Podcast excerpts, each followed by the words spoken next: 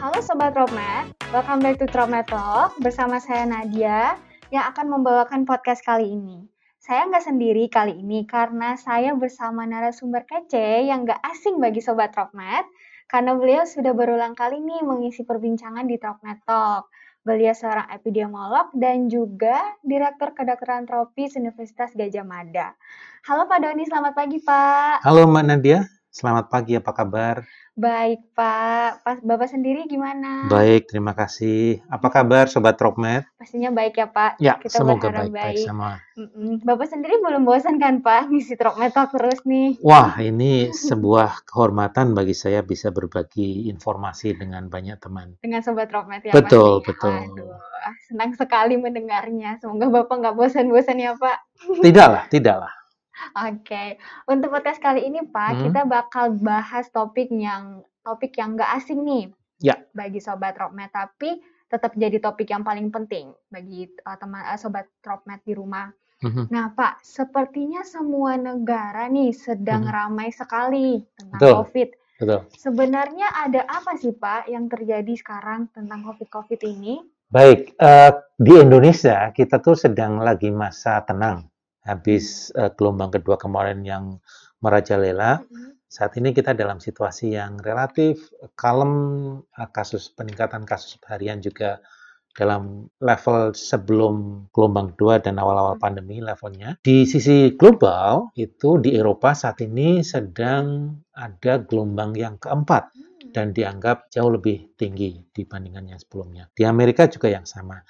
Nah, kebetulan setelah pada saat itu sedang menghadapi gelombang yang tinggi, tanggal 26 November kemarin, eh, WHO mengumumkan ada varian of concern baru yang namanya Omicron, yang ditemukan pertama kali pemeriksaannya itu di Afrika Selatan. Eh, Menariknya, laporan itu pertama kali muncul tanggal 24 November, Hmm. tetapi kemudian oleh WHO langsung dinyatakan varian of concern itu tanggal 26 November. Jadi dalam waktu yang cukup pendek. Cuman dua hari ya Pak, Iya, langsung terdeteksi bahwa oh ada Omicron. eh, bukan bukan dua harinya, tapi eh, sejak eh, terdeteksi ada Omicron, eh, hari eh, dua hari kemudian dinyatakan sebagai varian of concern. Nah, biasanya untuk menyatakan sebagai varian of concern itu varian-varian sebelumnya ya tidak secepat itu menyatakannya. Nah, menarik nih Pak. Tadi Mhm. Bapak bilang bahwa Omicron itu varian of concern. Mhm. Nah, sebelum kita lebih mengenal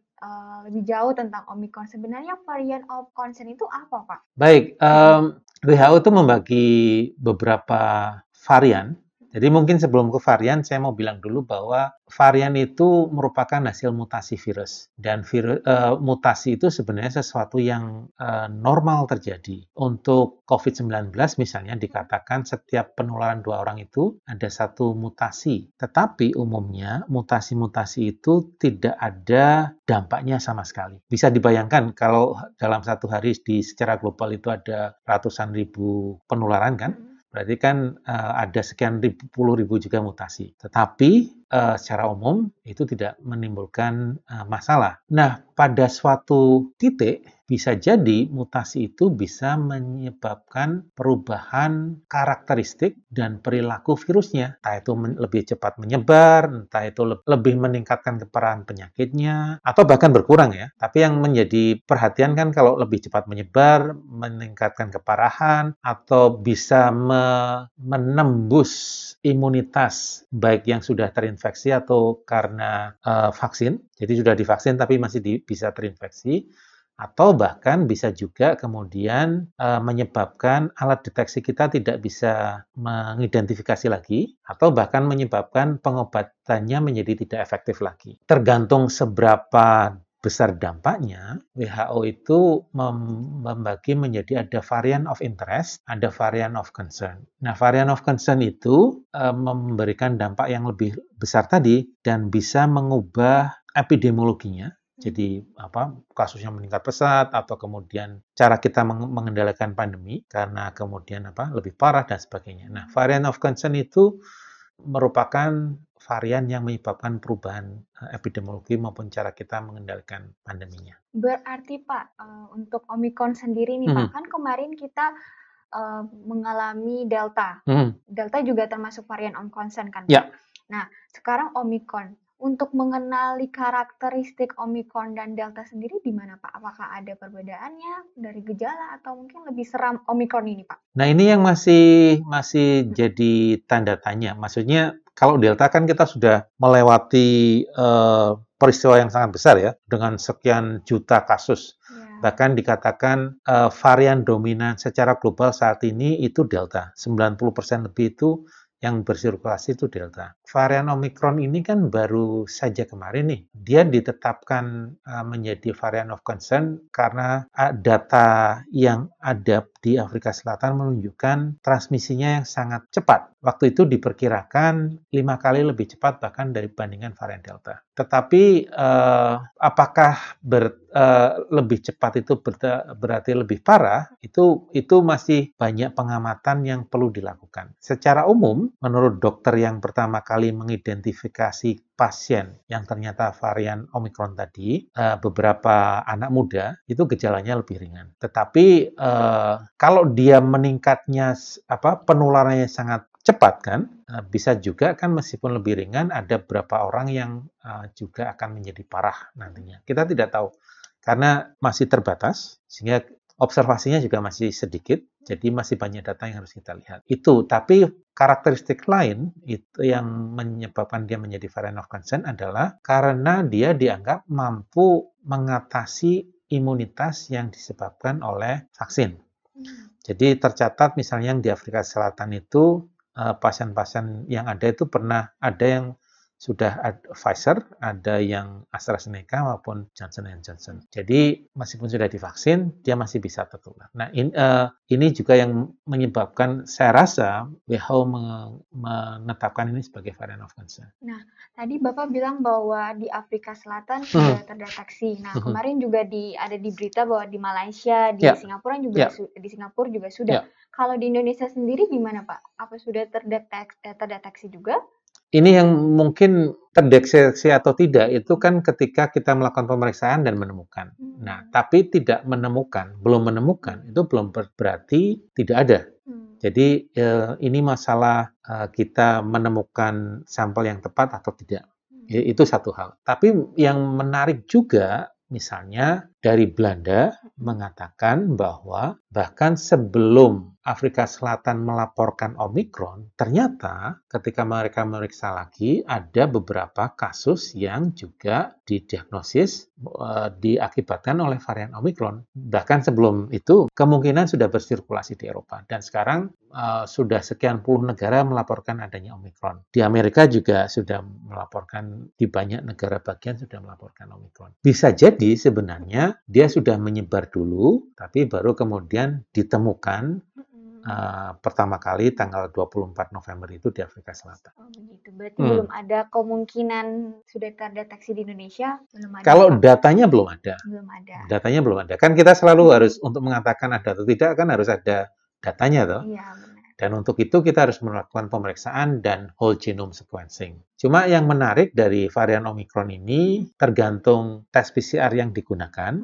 Ada tes PCR yang bisa kemudian mendeteksinya karena ada uh, bagian dari gen S yang tidak bisa terdeteksi oleh PCR. Jadi lucu ya, karena ada salah satu bagian yang tidak terdeteksi, justru PCR-nya itu bisa mendeteksi bahwa varian itu adalah varian Omicron. Jadi uh, eh, PCR-nya masih bisa mendeteksi, tetapi ada segmen tertentu yang uh, hilang, yang itu identik dengan uh, varian Omicron. Dan itu yang ke kemudian juga saya rasa menyebabkan kemudian di Afrika Selatan itu bisa menunjukkan penularannya sangat tinggi karena uh, salah satunya PCR bisa mendeteksi keberadaannya. Oh seperti.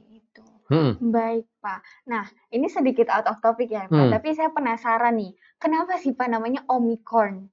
Kayak pertama kan beta, delta, okay. kenapa Omicron Pak? penamaannya dulu kan pakai kode B, uh, B.1 dan itu masih ada. Ya. Cuman untuk memudahkan uh, bagi kalangan awam terutama, WHO itu kemudian menggunakan uh, alfabet Yunani.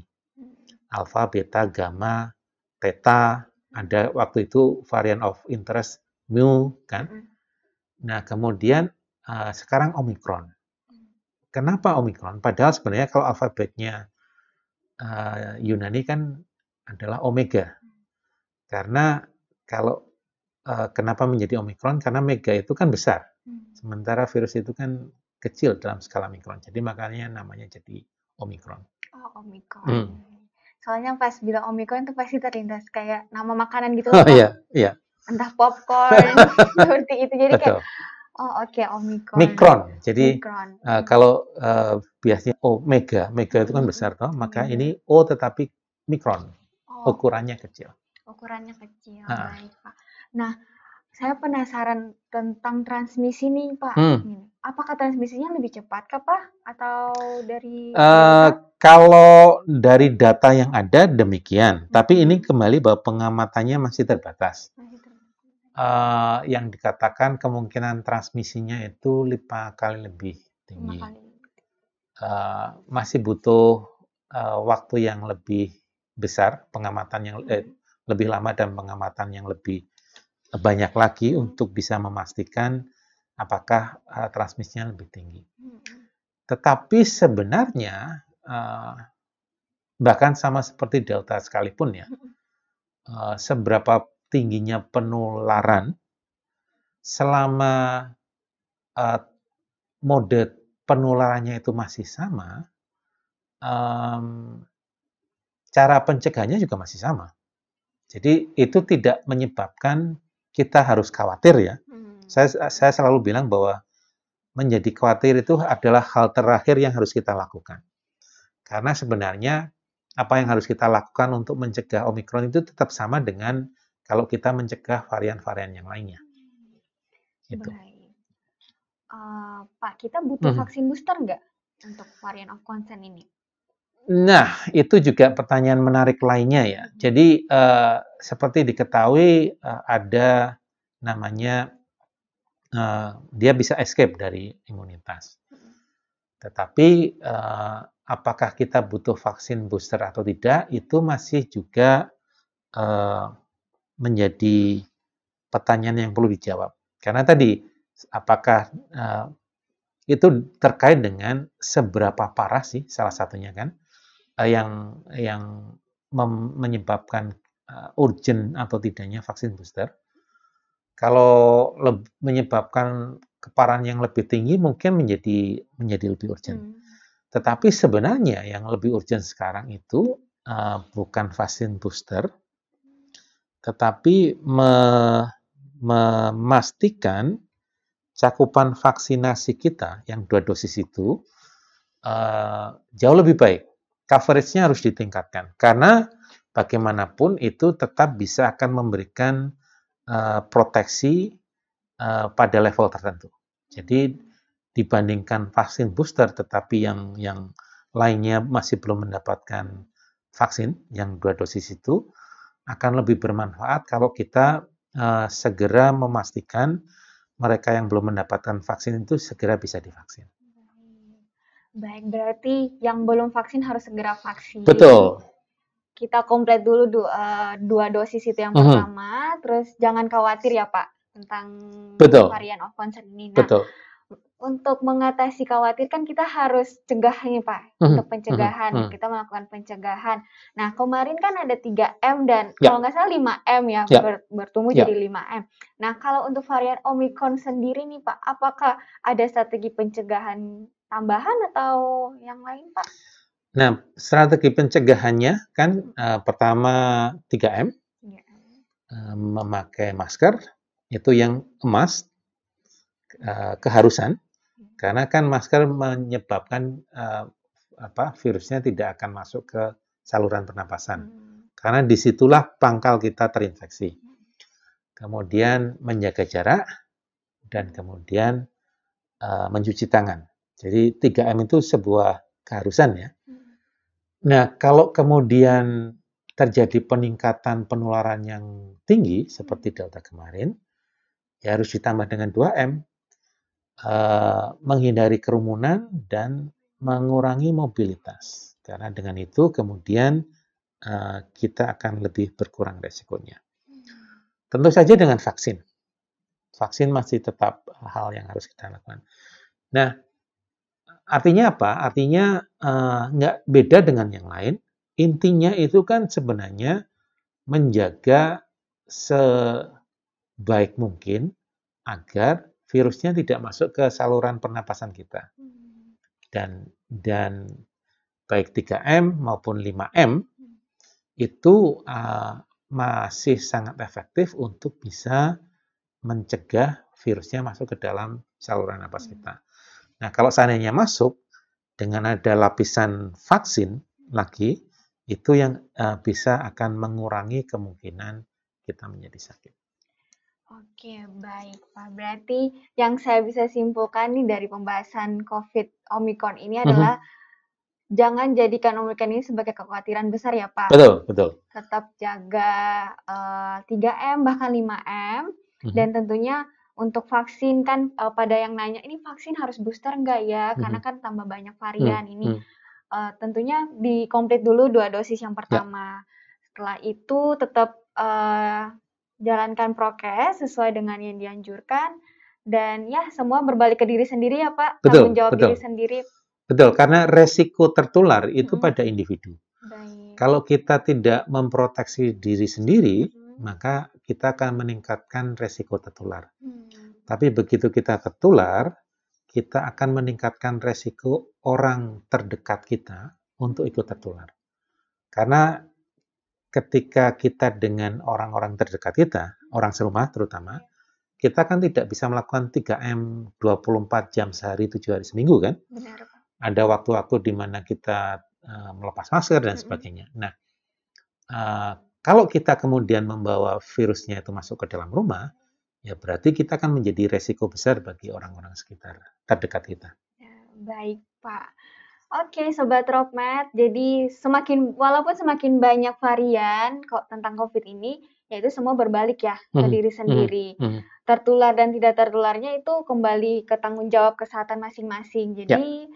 sobat Rockmat tetap jaga prokes apalagi udah mau Natal tahun baru ini ya, Pak. Betul, betul. Itu kenapa hmm. pemerintah kan menengkat, menetapkan adanya PPKM. Hmm. Karena salah satunya kita tahu Nataru itu hmm. orang uh, interaksinya lebih cair kan, ya. ketemu teman, ngobrol, hangout, ketemu keluarga dan sebagainya. Dan itu adalah salah satu cara untuk meningkatkan penularan. Hmm. Sebelum ada Omikron saja sudah bisa meningkat pesat, ya kan? Iya. Jauh ya. uh, tahun 2020 sebelum ada Delta pun, setiap libur panjang itu kan uh, grafiknya meningkat. Benar. Apalagi uh, sekarang ada Omikron hmm. yang uh, menurut data yang masih terbatas ini bisa apa penularannya lebih tinggi dibandingkan Delta. Hmm, baik Pak. Terima kasih Pak Doni. Terima kasih. Jadi Sobat Roadmap, terima kasih untuk uh, kesempatan juga yang dikasih uh, buat saya untuk Dropmet uh, pembahasan untuk Dropmet kali ini tentang Omikron.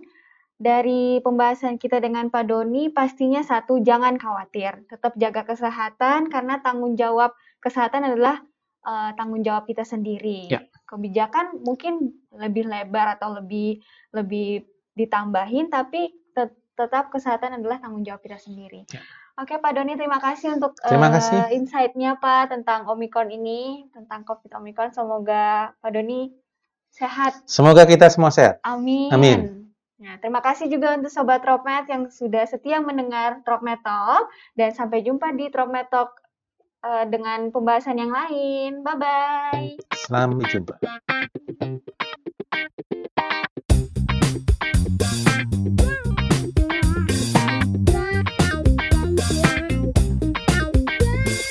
Drop me talk.